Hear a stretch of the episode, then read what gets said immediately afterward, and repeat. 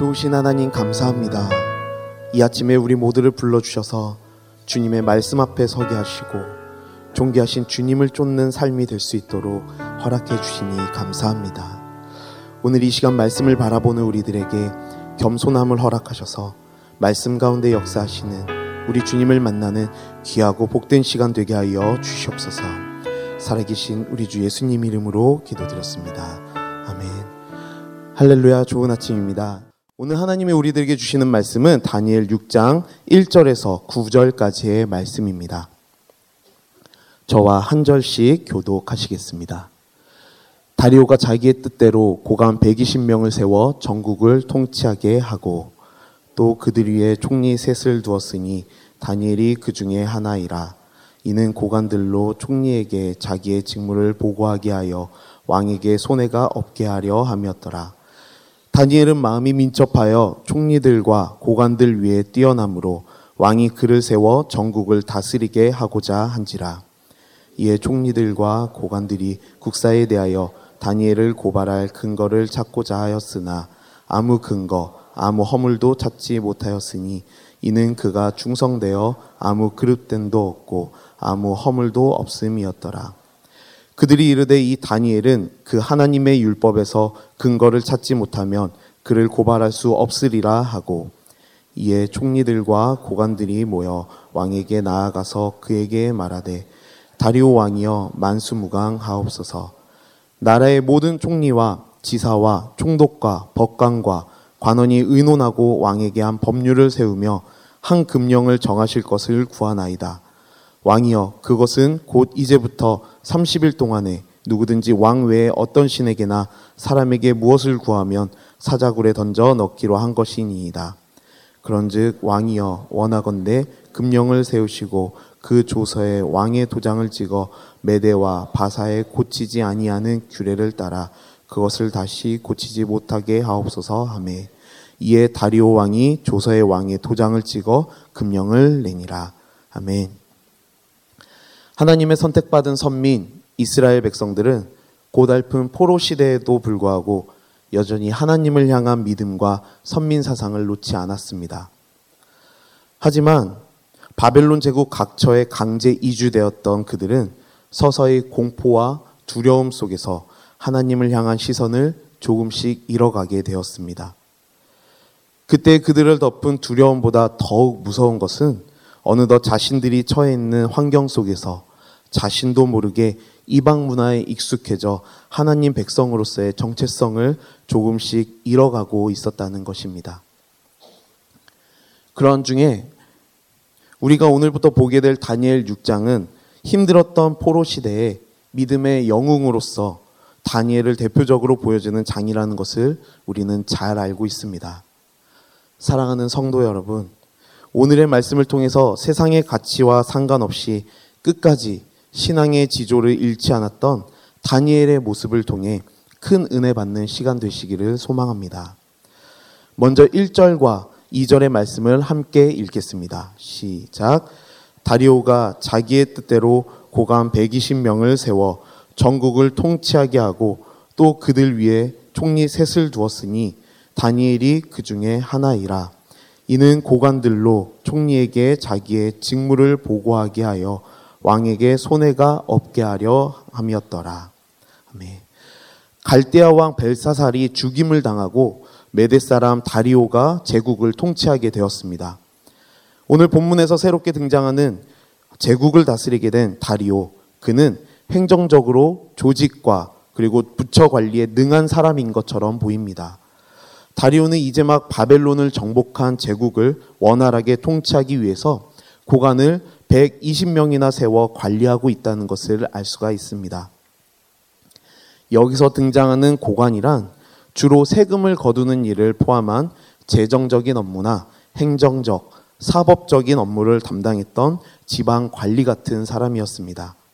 이런 120명의 고관들을 효과적으로 관리하기 위해 다리오는 3명의 총리를 따로 세워서 그들의 직무를 보고하게 했는데 다니엘은 바로 이 세 명 중 한 사람으로 세워졌던 것이죠. 다리오는 이런 체계적인 조직 개편을 통해서 자신의 권력을 더욱 굳건하게 세우려고 했습니다. 그런데 다리오는 탁월한 조직 관리의 능력을 갖고 있는 것처럼 보였지만 여기서 중대한 실수를 범하고 마는데요. 그것은 바로 그가 이러한 모든 경영들을 오늘 말씀 1절에서 표현하고 있는 것처럼 자기의 뜻대로 했다는 것입니다. 이 말을 원어로 다시 풀어보면요. 그것, 그것이 나의 앞에서 기쁨이 되었다라고 해석이 됩니다. 이것이 바로 우리가 살아가는 세상에 전반적으로 깔려있는 세상적인 가치관과도 같은 것이라고 생각이 됩니다. 그리스도의 형상대로 살기로 결심하고 그 믿음을 지키며 살아가는 또 우리와는 달리 아직 예수님을 알지 못하는 세상은 내가 중심이 되는 가치관에 따라 그에 맞는 기준을 세우고 세상을 움직이려고 합니다. 하나님이 중심이 되시는 것이 아니라 내가 중심이 되어서 세상적 가치관을 만들고 또 그러한 자신의 삶을 그 틀 안에 맞추며 다른 이들에게도 그런 가치관 속에 맞춰 살아가기를 강요하기도 하죠.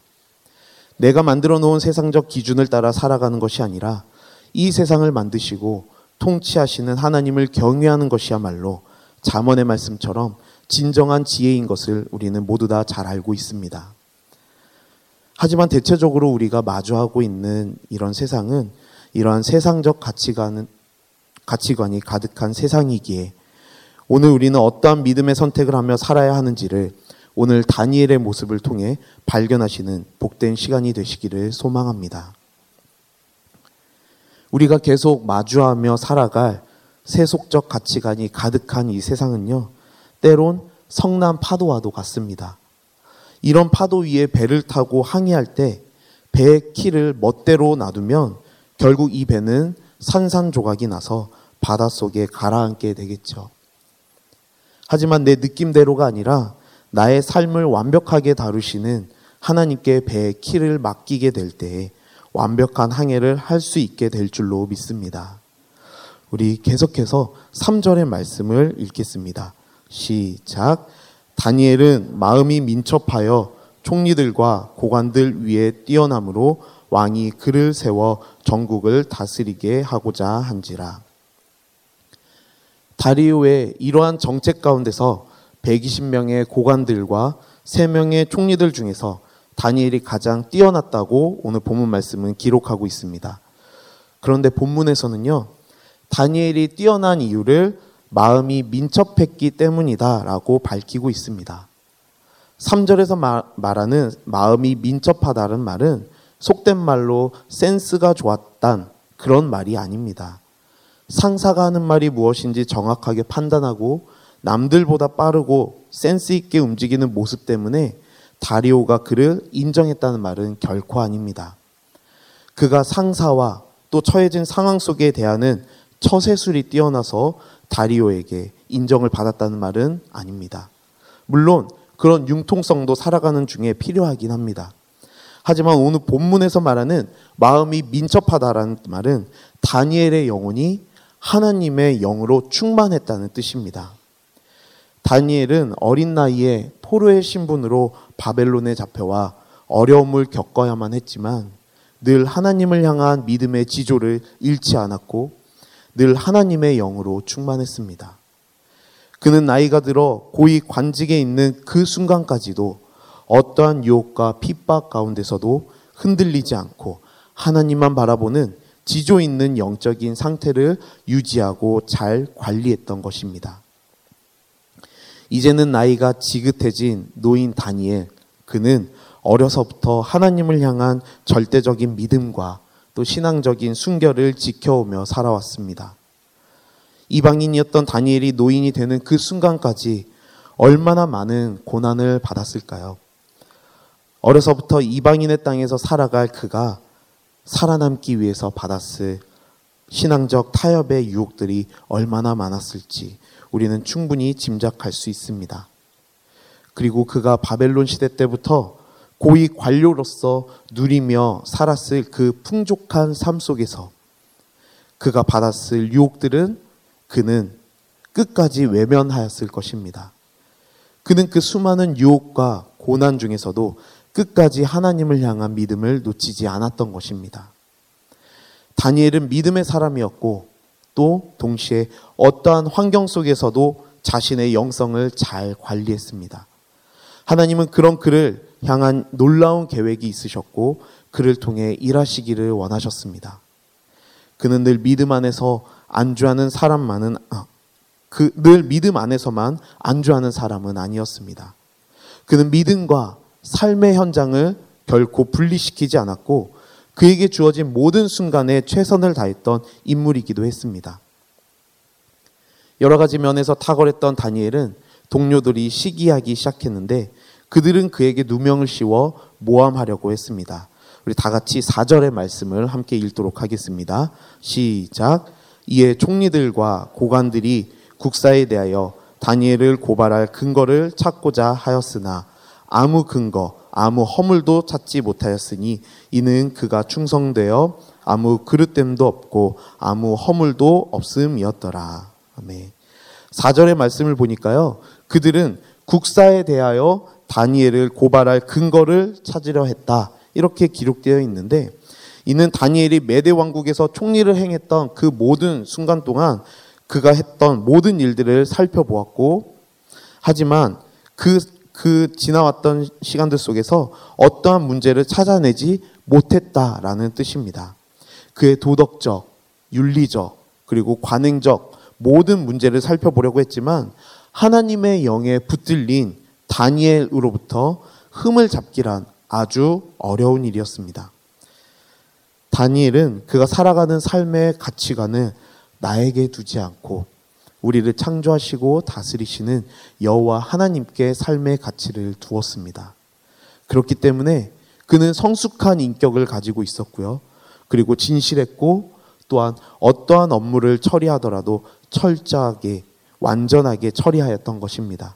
그리하여 그를 시기했던 다른 동료들은 그에게서 흠을 잡을 수가 없었습니다. 다니엘을 시기했던 그의 동료들은 세상적인 방법으로 다니엘을 곤란에 빠뜨리려고 했으나 다니엘에게는 그것이 통하지 않는다는 것을 알게 되었습니다. 결국 그들은요, 다니엘이 믿는 하나님을 향한 신앙, 그리고 그의 믿음으로 그를 해할 수 있을 것이라고 생각을 했지만, 결과적으로는 아이러니하게도 그들이 만들어 놓았던 함정, 바로 다니엘의 신앙과 믿음을 통해 오히려 다니엘은 승리하게 되었던 것을 우리는 볼 수가 있습니다. 다니엘이 이렇게 어려운 상황 속에서도 끝까지 믿음의 지조와 순결을 잃지 않고 신앙의 영웅으로서의 삶을 살아갈 수 있었던 이유는 무엇이었을까요? 자신의 민족이 하나님의 선택받은 민족, 즉 선민이라는 것을 망각한 채 자신의 정체성을 잃어가는 이러한 시대적 상황 속에서 그는 바로 자신의 존재를 분명히 알았기 때문입니다. 제가 빌립보서 3장 20절의 말씀을 읽어 드리겠습니다. 그러나 우리의 시민권은 하늘에 있는지라 거기로부터 구원하는 자 곧 주 예수 그리스도를 기다리노니 아멘. 마치 바울이 이 말씀을 통해서 나는 세상에 속한 사람이 아니라 나의 삶이 하나님께 속했다는 것을 겸손히 인정했던 것처럼 다니엘도 자신의 시민권이 이미 하늘에 있다는 것을 알았기 때문에 어떠한 상황 속에서도 흔들리지 않고 믿음의 지조를 지킬 수 있었던 것입니다. 말씀을 정리하겠습니다. 오늘 본문의 말씀 3절의 말씀을 보니까요. 다니엘을 뛰어나다라고 평가하는 것을 우리는 살펴볼 수 있습니다. 여기서 뛰어나다라는 말은요. 원어적 의미로 다시 한번 살펴보니까 멀리 떨어져서도 밝게 빛나다라는 의미를 갖고 있다고 합니다. 세상을 덮고 있는 수많은 세상적 가치관 속에서 그리고 하나님을 이야기하는 것보다 나를 이야기하는 세상 속에서 굳건하게 믿음을 지켜나갔던 다니엘처럼 우리도 주님만 바라보며 믿음의 발걸음을 힘차게 내디디시듯 오늘 하루가 되시기를 간절히 소망합니다. 사랑하는 성도 여러분, 우리에게 값비싼 그리스도의 보혈을 통해 하늘의 시민권을 허락하신 우리 주님 바라보며 오늘도 세상의 거센 파도 속에서 승리하시는 하루가 되시기를 소망합니다. 다 함께 기도하시겠습니다. 사랑하는 하나님 아버지 감사합니다.